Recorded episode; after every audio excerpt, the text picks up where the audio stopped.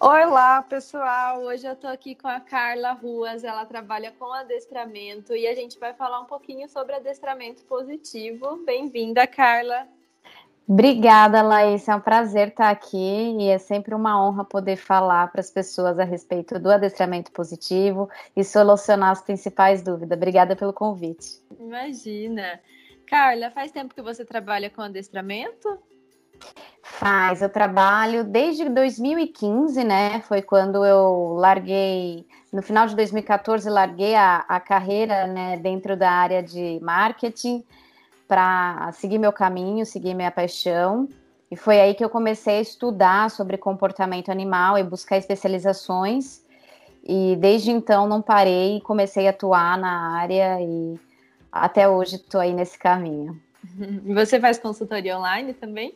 Faço, faço serviços de consultoria online, tenho um curso online onde os alunos podem aprender no seu ritmo, da onde e quando quiser, e tem os atendimentos presenciais que eu tenho como intenção e cada vez mais afunilando para trazer mais as possibilidades de entrega online, porque eu sei o quanto as pessoas podem aprender por esse caminho, podem aprender por essa conexão porque aonde a gente encontra as principais falhas né, no relacionamento com os cães são falhas de base, né? São problemas de interpretação sobre os cães, são é, problemas de entendimento sobre as necessidades deles, que envolve muitos mitos ainda que foram trazidos aí. É, que foi divulgado por mídia, então um conhecimento popular que está é, antiquado e desalinhado com a estrutura do comportamento animal de fato. Uhum. E Carla, para a gente começar então, o que, que é o adestramento positivo? Tá, vamos lá.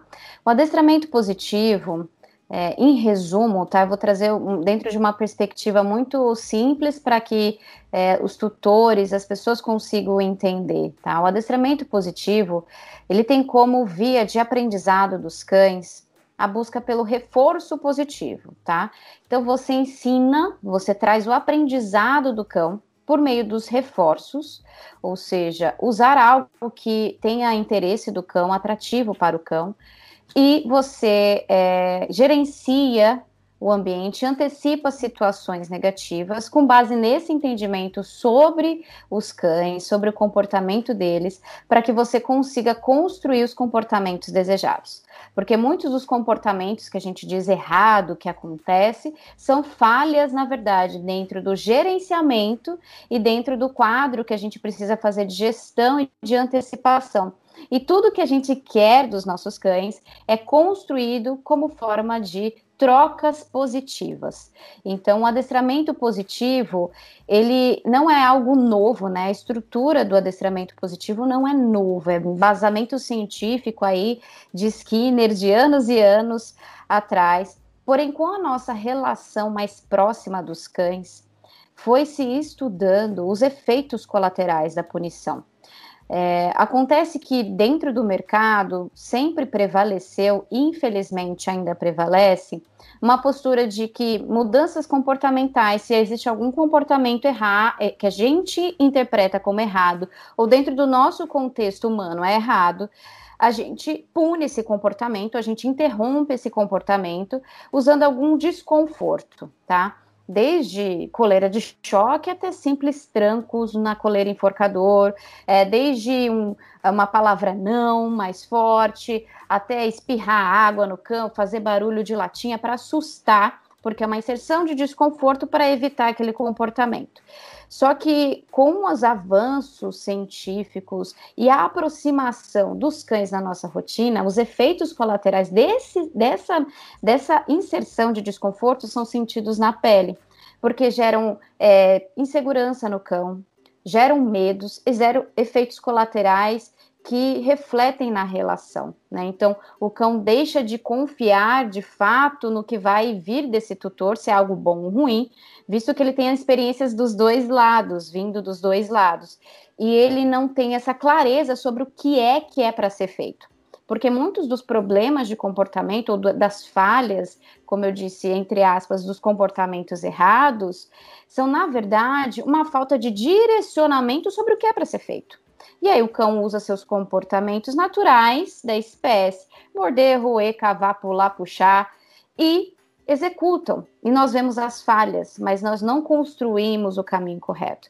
Então, o adestramento positivo, ele, ele é uma forma respeitosa né, e realmente amorosa de encarar os problemas, os, de, os problemas que os cães nos trazem, como uma forma da gente trazer um caminho, uma alternativa para eles executarem, que não seja por meio desses comportamentos que são inadequados é, em determinadas situações e momentos dentro do nosso contexto de vida com eles. Então, o adestramento positivo, ele entende a origem desses comportamentos. Ah, meu cachorro late Tá, adianta eu só punir um comportamento e interromper aquele latido? Que significado esse latido tem?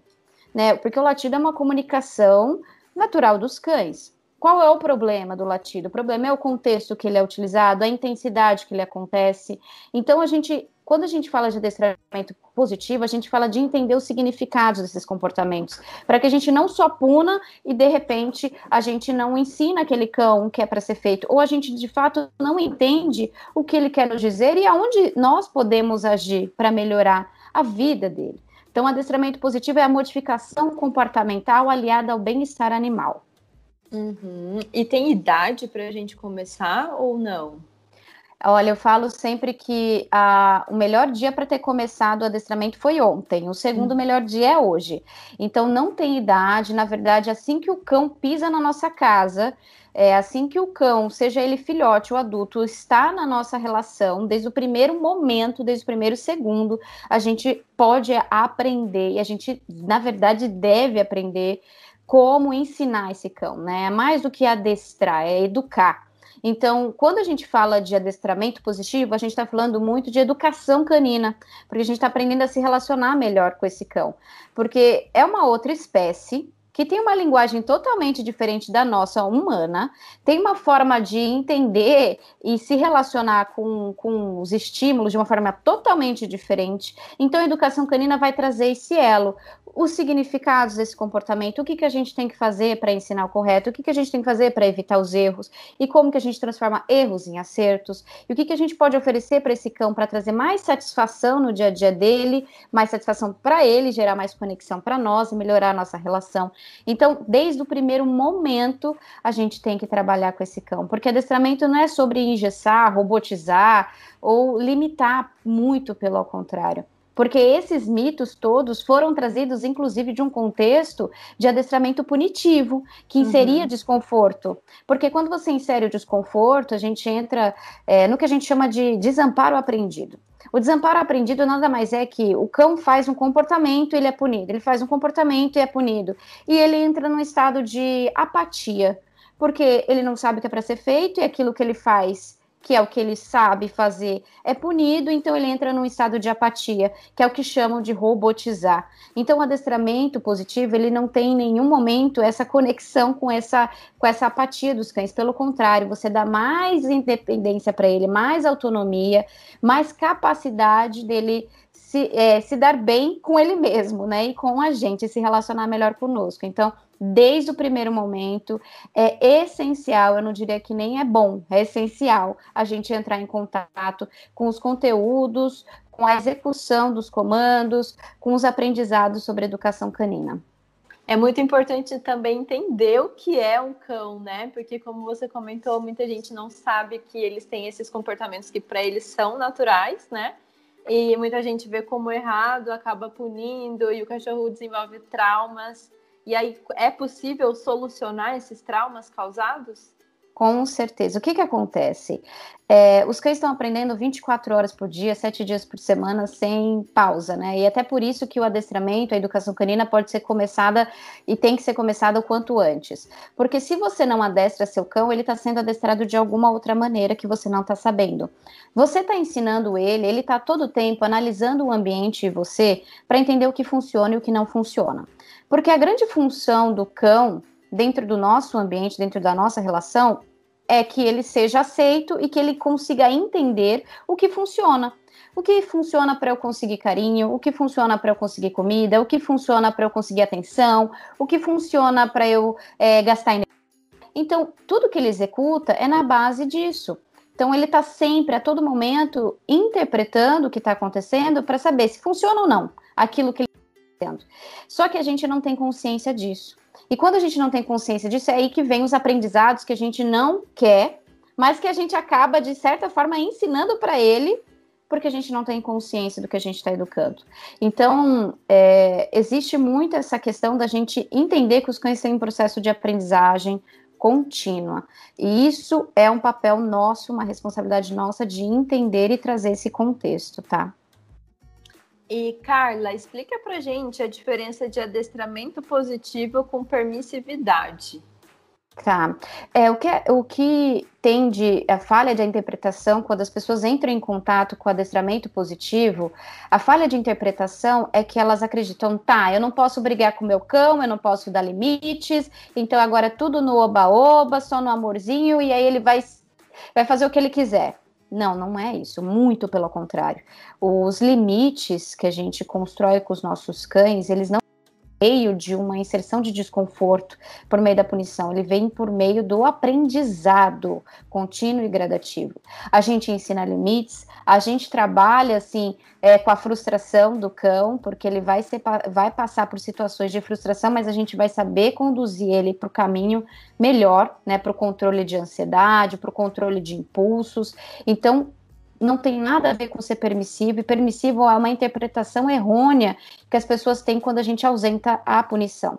Isso acontece dentro do nosso contexto humano, né? A gente tem passado por, pela experiência entre a geração que foi educada com palmadas, com surras, com broncas e que olha de um, de um, com um olhar duvidoso de uma nova, de um novo aprendizado, onde a gente não insere isso. Porque acontece sim, ah, eu entendo que é errado, mas eu também ainda não entendi como conduzir o correto. E aí entra num cenário de permissividade. E a permissividade, ela só entra em cena quando a gente não conhece de fato aquilo que a gente está fazendo e aquilo que está educando. Porque as trocas positivas, elas não vão acontecer quando o cão está executando algo não desejado, quando ele está fazendo algo que não é construído, que não é, está dentro do cenário do que a gente quer. A gente não vai reforçar comportamentos inadequados, a gente não vai trazer mais do erro. Pelo contrário, a gente vai direcionar. Então, é como se fosse um GPS, né? É, se a gente se a gente tivesse com um GPS que não falasse para gente aonde a gente tem que virar, aonde a gente tem que entrar, em que rua que a gente tem que, que tem que entrar de forma antecipada, e a gente apenas ligasse o GPS e ele só sinalizasse para gente que a gente entrou na rua errada, não, não era para esse lado, a gente ficaria totalmente confuso, porque a gente não tem direcionamento. E é isso que a gente faz com os cães, a gente traz esses limites, esse direcionamento, por meio das informações que a gente vai trazendo para esse cão e preparando ele para isso. Então a gente é o condutor desse cão. A gente é o GPS que vai conseguir trazer, por meio dos comportamentos dele, daquilo que a gente constrói, qual o caminho correto. Então, não tem nenhuma relação com permissividade. E se há e se há alguma dúvida das pessoas em relação a isso, é porque falta entendimento dentro do que é positivo e permissivo. Isso é, uma da, isso é um dos mantras nossos dentro do adestramento, porque não tem conexão alguma com permissividade. Uhum. Explicado. se ficar com alguma dúvida, assim, e se você achar que tem alguma questão que entre e que não foi respondida, até eu não sei se eu respondi a sua questão anterior, quando você perguntou antes do permissível, não sei se eu cheguei a responder. Então, se você quiser retomar ou falar, não ficou claro, a gente vai, a gente vai conduzindo aí, ficou. vai respondendo. Tá bom? Mas ficou claro, sim. E, Carla, sempre precisa dar um petisco quando ele faz uma atitude positiva? Esse é o reforço? É, o que que acontece? O, o, petisco, né, que nada mais é usar o reforço alimentar como fonte de troca. Por que, que a gente usa muito o petisco ou o reforço alimentar? Porque é algo rápido, né, de acesso rápido. Então, você consegue repetir várias vezes. Então, cada comportamento correto é um pedacinho de petisco, é um grãozinho de ração, né, é um pedacinho de algo gostoso. Então você consegue repetir aquele comando. E repetição faz parte de um processo de aprendizado necessário. Então não adianta só você fazer um centro e recompensar e só fazer daqui dois dias. Não é esse caminho. Quanto mais você repete aquele comportamento, mais ele entende que aquilo tem que ser incorporado dentro da rotina, dentro da relação. Que ele vai entendendo que aquilo que ele repete vai sendo reforçado, então ele vai inserir em outros contextos, ou seja, generalizar que é um, também um trabalho dentro do adestramento, que é a generalização. Então, o petisco, né, o reforço alimentar, ele entra como uma fonte muito produtiva de troca. É um recurso de sobrevivência, na verdade, a alimentação é um recurso de sobrevivência, ou seja, todo animal precisa comer, é, fisiologicamente ele precisa fazer a alimentação dele, então a gente usa esse recurso, que seria disponibilizado de forma muito pobre, né, que é o que a gente fala de oferecer no potinho, que é uma das coisas que as pessoas mais fazem e é mais é danoso para a saúde do animal, principalmente comportamental, porque os animais biologicamente eles estão preparados, inclusive os comportamentos naturais deles são comportamentos de caça, de ir atrás do alimento, né? Cavar, cheirar, buscar, explorar, roer, destruir, latir, apontar, são comportamentos naturais, tudo em busca de um recurso alimentar. Hoje eles não precisam mais utilizar isso para buscar o alimento, mas eles têm ainda esses comportamentos naturais. Só que a gente vai lá e oferece alimentação tudo de uma vez só no potinho, vai duas ou três vezes por dia, ele come tudo, ou nem come, porque já tornou-se um, um recurso empobrecido, e a gente perde uma grande fonte de conexão. Então, a gente ensina que a alimentação tem que ser utilizada tanto na fonte de construção de comportamentos corretos, quanto no formato de enriquecimento ambiental, que é uma forma de estimular os cães dentro desses comportamentos naturais que eles têm de caça, né? Trazer em brinquedos que são feitos para isso, até brinquedos caseiros, para que eles possam ser estimulados e proporcionar mais bem-estar.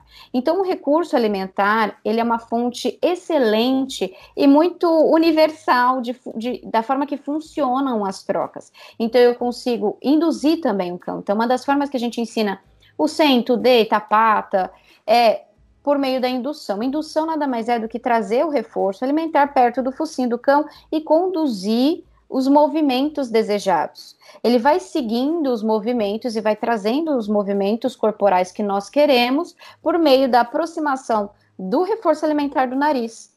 Então a gente faz indução com esses com, com, com petisco, né, com reforço alimentar, a gente vai marcar e reforçar. E a gente vai repetir várias vezes.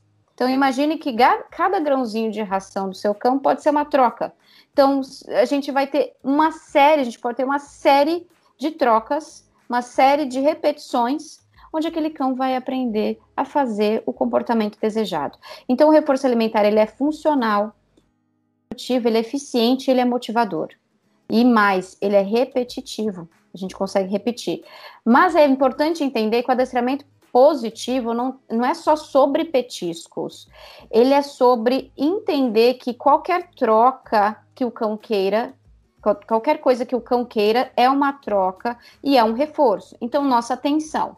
Então, o que acontece muito? As pessoas chegam e o cão tá pulando, o cão tá feliz e a gente vai lá e dá atenção. Ah, que bonitinho! Ou até a gente dá aquela atenção negativa, que é onde a gente entende por que a gente não briga com os cães. Porque para um cão que quer atenção, até o não é uma atenção. E aí a gente, a gente acha que está punindo o comportamento, quando na verdade a gente está reforçando o comportamento. Ele pode parar naquele momento, mas ele entendeu que é uma fonte de criar a sua atenção. Uhum. Então, é por isso que a gente fala sempre de não usar as broncas, porque não, não só faz mal para o cão e não só gera dúvidas para ele, e você também não direciona o correto, como você também pode estar reforçando aquilo que você não quer. Então, essa clareza que, que o adestramento positivo, que a educação canina traz. A gente vai ensinar os comportamentos usando principalmente o reforço alimentar, mas ele está acontecendo a todos os momentos e a gente estar atento ao que a gente está ensinando aos nossos cães. Como eu estou dando atenção para ele? Que comportamento ele está executando segundos antes de eu dar aquela atenção. Ele está pulando em mim? Ele está mordendo a minha mão e eu estou brincando com ele dessa maneira? O é, que, que ele está fazendo que está conseguindo resultado e que, na verdade, eu não quero que seja assim? Então, muitas pessoas reclamam do pulo. Meu cão pulo, pula quando chega a visita. Mas o que, que a visita faz quando o cachorro pula nela? Oi, tutor, fulana, dá atenção. O que o cachorro está recebendo de reforço? Atenção, e é tudo que ele quer. E aí ele vai conseguir, e esse comportamento vai continuar, porque funciona. Dentro uhum. da lógica canina é assim, funciona. Então, por isso que é desleal a gente punir um comportamento sem a gente entender de fato o que faz ele estar tá na rotina.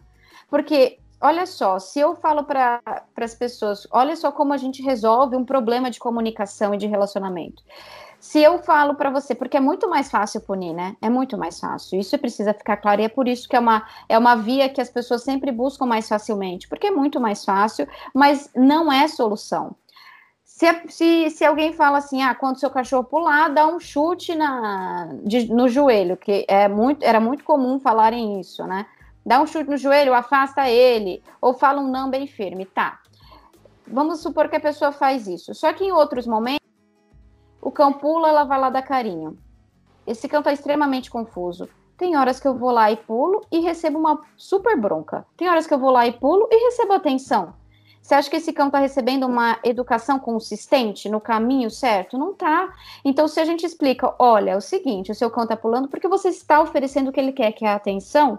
Então, você tem que interromper o acesso a essa atenção, de alguma maneira. Ou gerencia o ambiente que ele tem acesso, ou gerencia aquilo que você vai fazer com ele, que ao invés de dar atenção, você vai ignorar.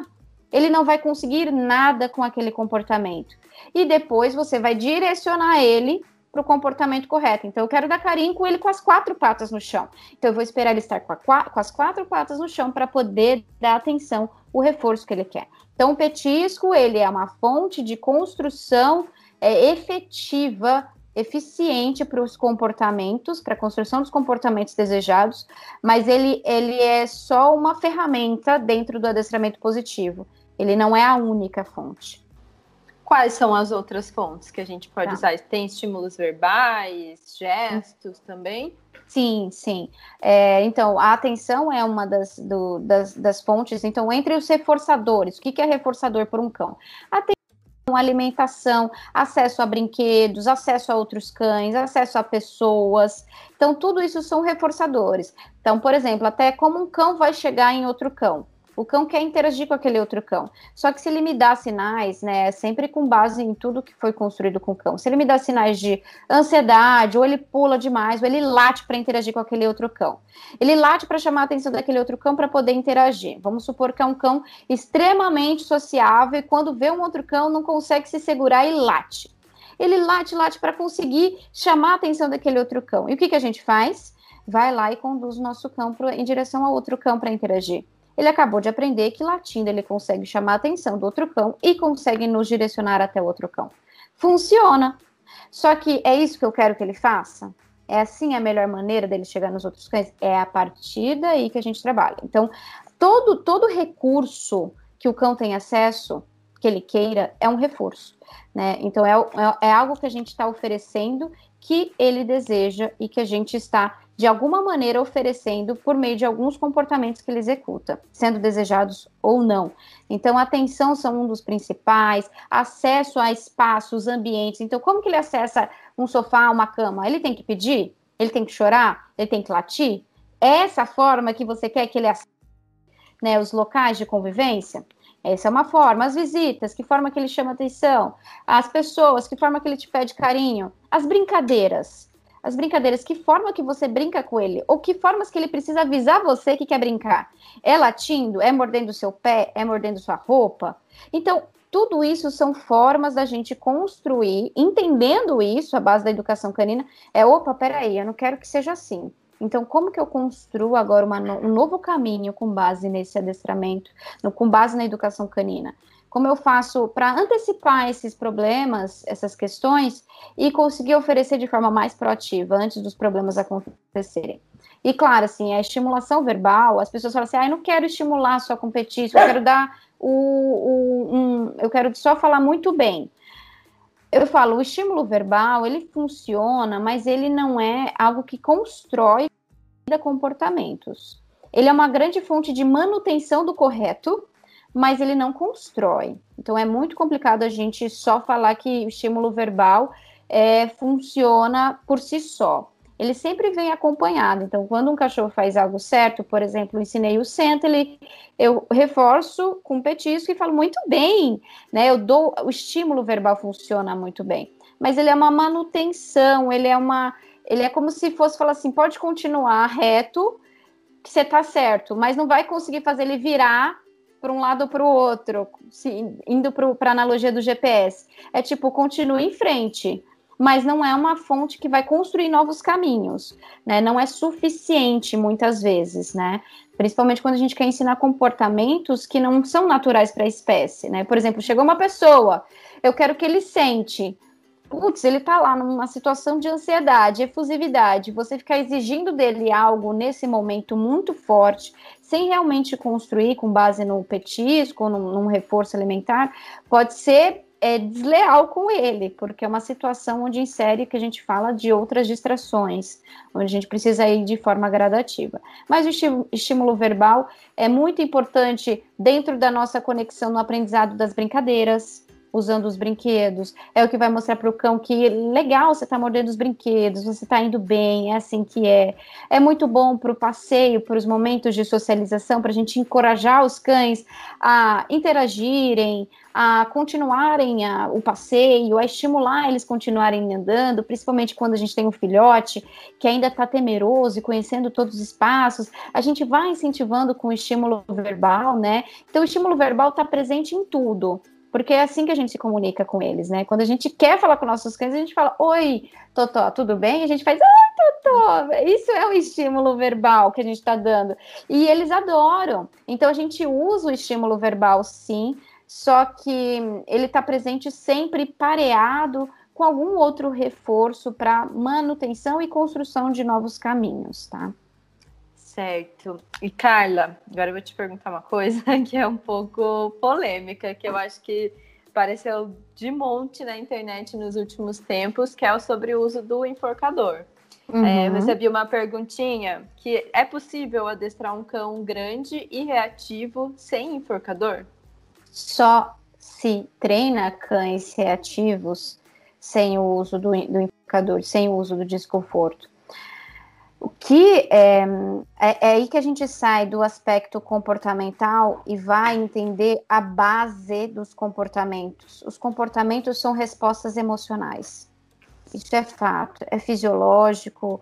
Desde Darwin se falava sobre a relação é, das emoções nos animais, então não é algo fantasioso, é, é científico. Então, os cães são seres sencientes, eles têm emoções. E todos os comportamentos executados têm uma base emocional.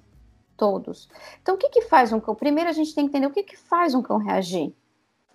Primeiro, uma coisa que as pessoas não entendem é que uma grande parte das reações são medo. Medo, frustração, ansiedade. Onde a gente trabalha?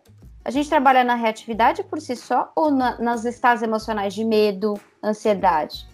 A gente trabalha nos estados emocionais. Opa, se é por ansiedade que ele reage, eu preciso trabalhar controle de impulsos.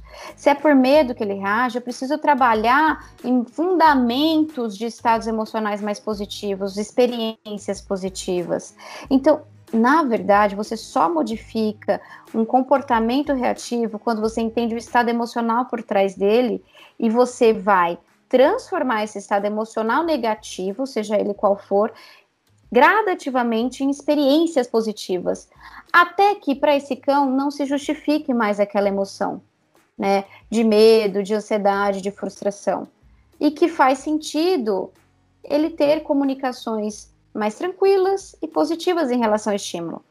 Então, só só com adestramento positivo é que a gente faz isso. Qual que é a base do trabalho com enforcador?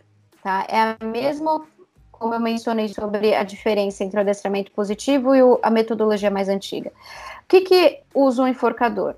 Vamos supor que estamos na rua com um cão reativo e ele vê um outro cão e ele late. Eu vou lá, pego o enforcador e dou um tranco na guia, o cachorro vai parar de latir. Beleza. Ele vai lá ver outro cão, vai latir, eu vou lá, dou um tranco. Beleza, ele parou de latir. Aí pode ser que ele aprenda que ele vê outro cão, ele não pode latir. Por quê? Porque senão ele recebe uma inserção de desconforto. Essa é a base do treinamento com enforcador. Ótimo. Zerou, vamos supor, zerou, parou de latir. Mas esse cão, agora respondam sinceramente, esse cão aprendeu a gostar de outros cães? Esse não. cão aprendeu, esse cão aprendeu a olhar e falar assim: olha, um outro cão, que legal. Não, ele já, ele já associa o outro cão com não vou nem reagir se não vou receber uma bronca. Não vou nem reagir se não vai vir um, um tranco na guia. Ele aprende pior. Ele aprende que ver outro cão pode inserir desconforto. Então, ele pode parar de reagir. Mas será que ele aprendeu a se relacionar bem com esse estímulo? Não. Então, é aí que a gente trabalha opa, peraí, se ele não, se ele reage com outros cães, eu entendo que, por exemplo, é uma falha de socialização, é um problema de relação, como eu posso mostrar para esse cão que ele não precisa reagir quando ele vê outros cães? Eu vou oferecer coisas positivas a uma distância gradativa. Então, eu, vou, eu não vou expor esse cão a uma situação, a um cenário de estresse. um dos meus mantras que eu sempre falo é que no desequilíbrio não há aprendizagem. Se a gente está dentro de um cenário estressor, até nós como humanos, porque somos animais e temos fisiologias é, animais, se a gente está numa situação de estresse e alguém tenta ensinar alguém, a gente sobre estresse, a nossa capacidade de absorção de informação é muito menor. Porque a gente tem a produção de hormônios estressores e a gente não tem a capacidade de interpretar aquilo de forma, é, da forma como a gente deveria incorporar. A gente aprende quando a gente está numa situação de maior conforto, onde a gente está aberto ao processo de aprendizagem, quando a gente está livre do estresse. E é isso que acontece com os cães. Então a gente ensina ele a lidar melhor com o estímulo qual ele reage, a interpretar melhor para que ele, dentro da perspectiva do cão, veja que não há necessidade de medo, nem de ansiedade, nem de frustração diante daquele estímulo. Só que as pessoas querem trabalhar quando esses comportamentos? Na hora da reatividade, na hora que ele está latindo, na hora que ele está errando.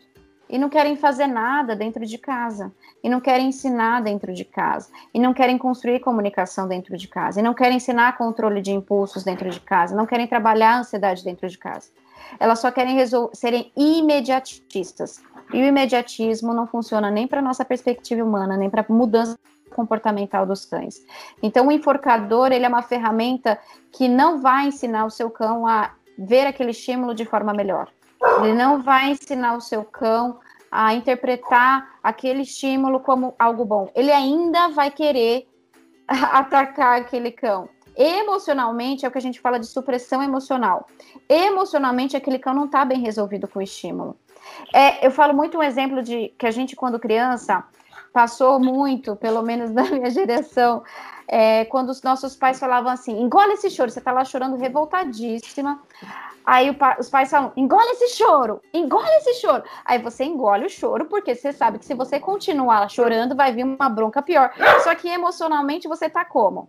Você tá, você continua revoltado, você continua triste, você continua chateado, você continua angustiado, só que você não chora, porque se você chorar, você vai receber uma bronca maior mas emocionalmente você está todo mal resolvido, você ainda está todo angustiado. É isso que acontece com os nossos cães quando a gente dá uma, um tranco no enforcador. Ele pode parar de emitir um comportamento, mas emocionalmente a gente fala de supressão emocional. Ele não está bem resolvido emocionalmente e as emoções importam, porque é base delas que traz os comportamentos. Uma vez eu atendi um caso, até dando um exemplo que eu acho que é importante trazer a profundidade de, desse tema, é, eu atendi um caso de um cachorro que latia muito, é, porque posteriormente ela descobriu que era ansiedade de separação.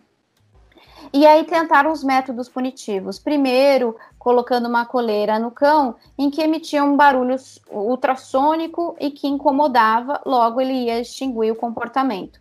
Ele parou de, de ter aquele comportamento de latir, porque o barulho, o desconforto é, que foi trazido foi tão grande que ele parou de, de latir.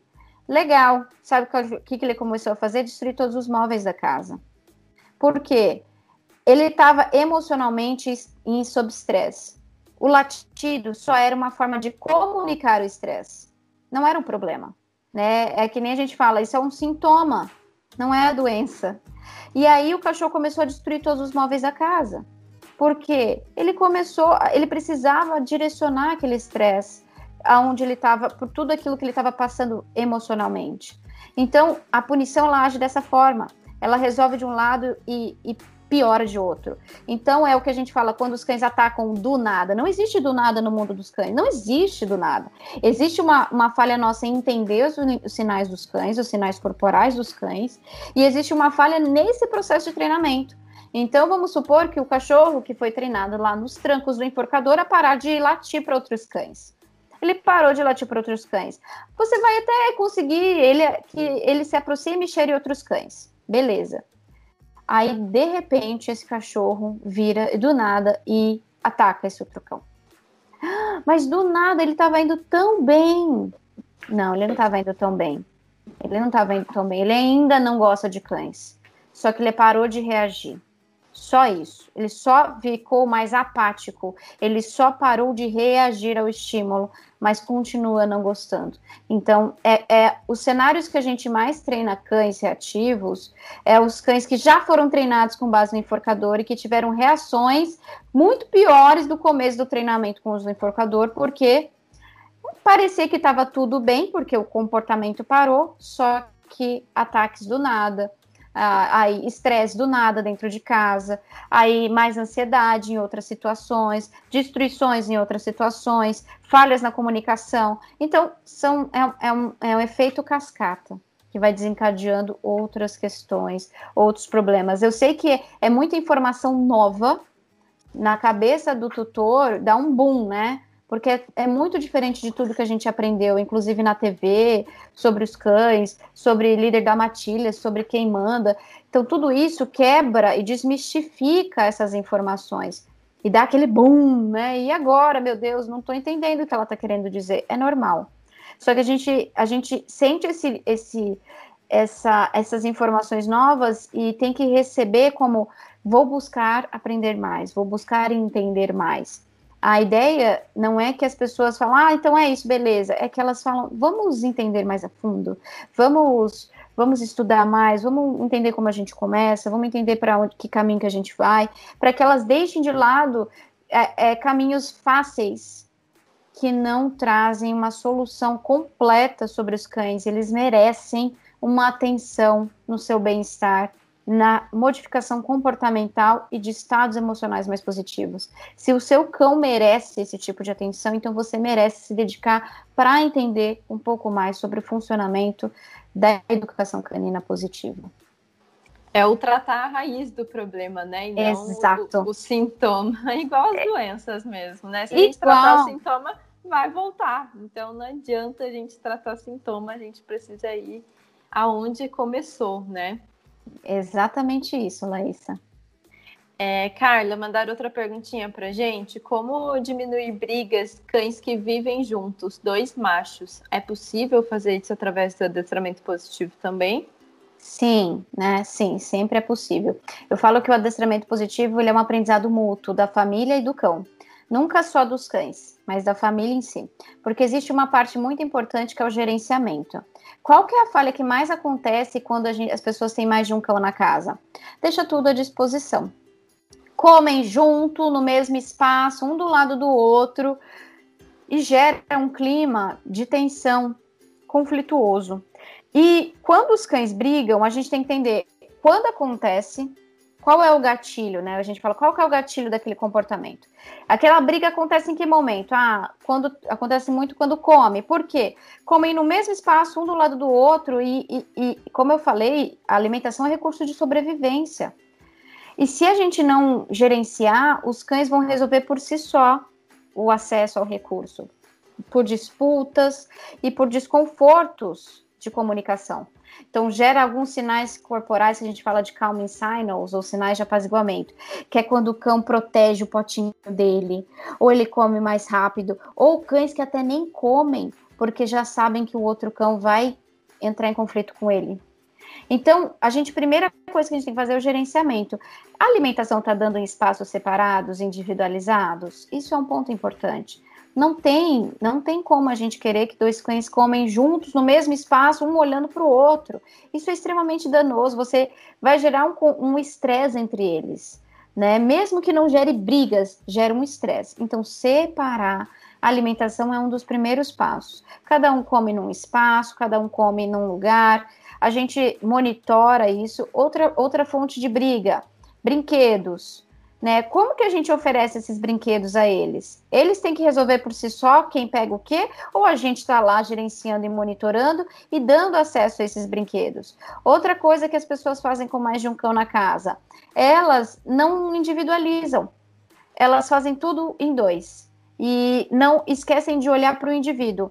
É como se fosse a gente ter irmãos e nossos pais nos tratarem como um, um conjunto de seres e não tratar nossa individualidade. O cão, ele tem a sua própria personalidade, entre aspas. Ele tem sua individualidade. Cada cão vai ter seus desafios específicos, suas necessidades específicas.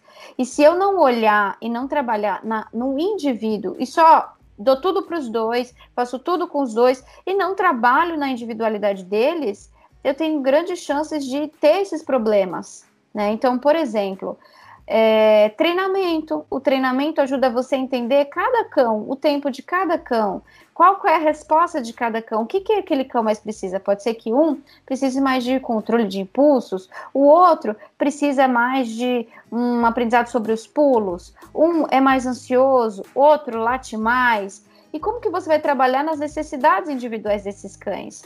Né? Então é importante a gente dedicar tempo individual para cães, para os cães, é a gente separar os recursos, principalmente alimentação, e trazer contextos positivos quando eles estão juntos, experiências positivas, valorizar momentos que ausentam conflitos, que ausentam os gatilhos que acionam desconforto. Por exemplo, podem ser cães que entram em conflito com, no momento da alimentação ou quando ganham um osso muito gostoso, mas que se dão muito bem nas brincadeiras, se dão muito bem entre si. Então, vamos separar os momentos de conflito e proporcionar mais momentos de bem-estar. Então, é trazer essas, essa visão. É claro que tem uma série de ações que são necessárias pontualmente fazer, que a gente não soluciona por, por intermédio, assim, generalizado, mas que já são ações que vão conseguir trazer mais clareza sobre o problema. Então, provavelmente, assim, eu, eu, eu chuto, provavelmente que esses cães devam comer no mesmo espaço, um olhando para o outro. E aí, quando um termina, outro termina a comida, um vai lá cheirar o pote do outro. Um vai lá comer o que o outro não comeu. Um vai lá investigar se o outro comeu tudo. Porque com os cães são assim, a grama do vizinho sempre é mais verde. Você pode dar o mesmo brinquedo para os dois, eles vão querer trocar esses brinquedos. Porque vai que do outro é melhor, mesmo sendo o mesmo. Vai da gente mostrar para eles que não funciona trocar. E isso é um processo que exige dedicação. Então, assim, é importante que a gente faça esse gerenciamento do ambiente, dos recursos, dos cães, para que a gente dê uma boa relação para eles no ambiente é, em comum. Carla, última perguntinha. Como ensinar o cachorro a fazer o xixi no apartamento? Ele morava uhum. em uma uhum. casa, então ele já era habituado a fazer no quintal, mudou para o apartamento e ele está marcando o território em tudo. Uhum. Olha só, esse, se você parasse na, na dúvida como fazer xixi dentro de casa, eu ia responder uma coisa. Mas agora, a, a sua última frase foi determinante para entender que o problema vai além de xixi. Ah, demarcando o território em tudo. Falha no relacionamento e na, na, nos aspectos emocionais desse cão dentro do novo ambiente tem alguma falha aí, porque não é normal um cão demarcar o ambiente que ele convive. Tem alguma falha de relacionamento aí? Tem algum problema de, de habituação dele com essa nova casa? Tem alguma coisa que está acontecendo para ele nesse, sentir necessidade de demarcar território? Então, algo não é positivo. A demarcação de território, ela pode acontecer, é natural que aconteça fora de casa e outros espaços, que o cão vá demarcar o lugar do outro, em ambientes abertos, parques, praças, passeios. Dentro de casa, não é um espaço onde ele precise, eh, na lógica canina, não é um espaço que ele deveria precisar demarcar. E se isso acontece, tem algum problema muito além do xixi às vezes uma falha na, na, em trazer esse cão de fato para esse novo ambiente, saiu de um apartamento, saiu de uma casa com quintal para um apartamento. Como foi essa adaptação dele? Ou só pegou o cão e trouxe ele e, e, e é isso aí, se vira, né? Aí que precisa desse olhar. Então, mesmo que eu fale aqui algumas questões sobre xixi dentro de casa, vai precisar de uma reflexão sobre como esse cão se sente nessa, nesse ambiente, o que está sendo construído com ele nesse ambiente. Nessa demarcação excesso, tá, tá tendo até punição, a punição gera isso. A punição gera a presença de demarcação de território, porque o cão sente em algum momento inseguro em relação ao espaço que ele está convivendo, e aí pode demarcar o território. Uma coisa que a gente fala para para dentro de casa é trazer a superfície ou as, a, a experiência que ele tem fora para dentro de casa. Então, hoje a gente tem aquelas graminhas sintéticas que imitam grama, para a gente colocar em cima da superfície do tapetinho higiênico ou do jornal, porque a, a, a grama é uma superfície é, agradável para os cães, ainda mais quando eles tiveram um aprendizado em cima dessa superfície. Então, a gente trazer algo nesse sentido, proporcionar uma área ampla para eles. O cachorro pode, ele não, não é saudável demarcar território, mas pode ser que ele goste de levantar a patinha. E também, tudo bem. Tem cones pets, cones pequenininhos que você pode colocar no meio dessa área para que ele possa levantar a patinha nesse lugar correto das necessidades, você levar ele continuamente para essa área para mostrar que existe e que tem uma área lá para ele para isso, reforçar os acertos, não punir os erros. Se o cachorro faz xixi errado, se alguém tem que receber punição é a gente mesmo, mas não o cão, porque é a gente que falhou no gerenciamento. Se ele pode fazer xixi nesse lugar, por que, que ele está acessando? Ou será que ele estava apertado e eu não direcionei ele para a área correta? Será que não convém deixar ele um pouco na areazinha dele para depois soltar ele? O que, que eu estava fazendo que eu não, vise, não previ esse cenário de erro? Né? Mas o re, receber punição é algo extremamente danoso nesse momento, porque o cão vai parar de fazer xixi na sua frente e vai fazer escondido e vai demarcar território. E um dos processos de aprendizado de um cão para fazer xixi no lugar certo é a gente conseguir reforçar os acertos. Se a gente pune um cão e ele entende que fazer na nossa frente é errado, porque ele não entende que a superfície é errada. O que, que ele entende quando ele recebe uma punição por fazer xixi num lugar que a gente não quer? Ele entende assim: é melhor não fazer na frente dele, porque se eu fizer na frente dele eu vou ganhar uma punição. Ele não entende que é a superfície. Então, a gente perde uma grande fonte de troca. Um dos processos que mais agiliza o aprendizado no lugar certo é o reforçar quando ele faz no lugar certo, é dar uma coisa gostosa, um petisquinho para ele quando ele faz certo. A festinha acompanhada do reforço. Então, acontece essa necessidade da gente trazer um pouquinho da experiência externa, da superfície que ele faz na área externa, para dentro de casa, valorizar, às vezes trazer cheirinho de outros cães, um cheirinho, se gosta de demarcar, às vezes pega um tapetinho higiênico do vizinho, do outro cão, e traz também para fazer parte desse cenário da área de xixi, para que ele possa cheirar e se e, sentir aguçado a fazer o xixi naquele local e você ver e reforçar. Então, existem algumas estratégias aí que as pessoas precisam aplicar para uh, esse tipo de aprendizado. É, não é, é uma tarefa que, como todas as outras, exige uma dedicação e principalmente o entendimento do indivíduo, mas aí, ainda mais, indo além, o entendimento de como estar essa relação e por que, que esse cão está precisando demarcar dentro de casa. Então tem muita coisa envolvida, né? Tem, tem sempre, muita coisa envolvida. É a hora que a gente sai das respostas prontas para as perguntas certas. Então eu falo sempre, é, o adestramento positivo, você sai do campo de respostas prontas para você fazer as perguntas certas para o seu caso, para você conseguir identificar. Parte da solução é identificar bem o problema.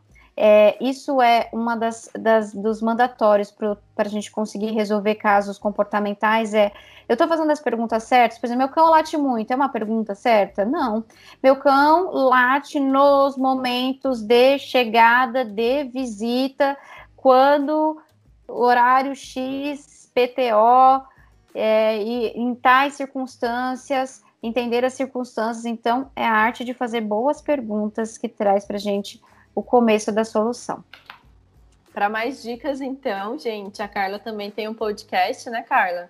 Sim, tem o podcast, o Petcast, o podcast, podcast da Pet Coaching, onde as pessoas podem acompanhar mais conteúdo. Tem o meu Instagram, arroba Carla Ruas, onde eu estou sempre nos stories respondendo perguntas, caixinha de perguntas, estou sempre fazendo posts para esclarecer e comunicar aos tutores mais a respeito do, das situações do dia a dia, né? Mais do que treinamento, é sobre a relação que a gente quer construir com eles e dúvidas sobre essa relação.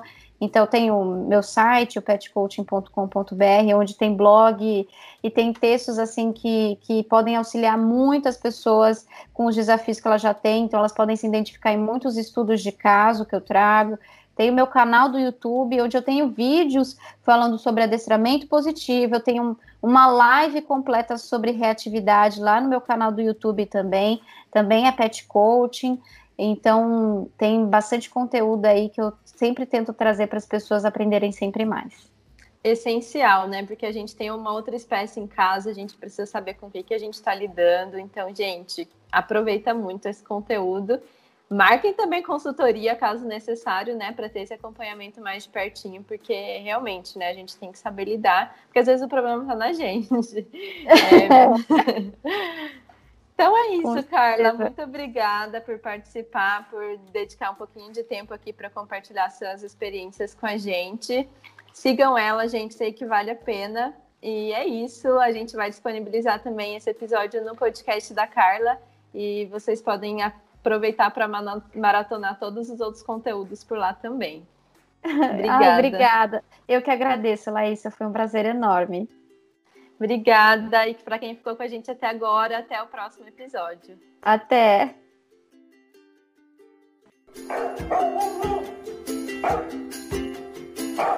Oh,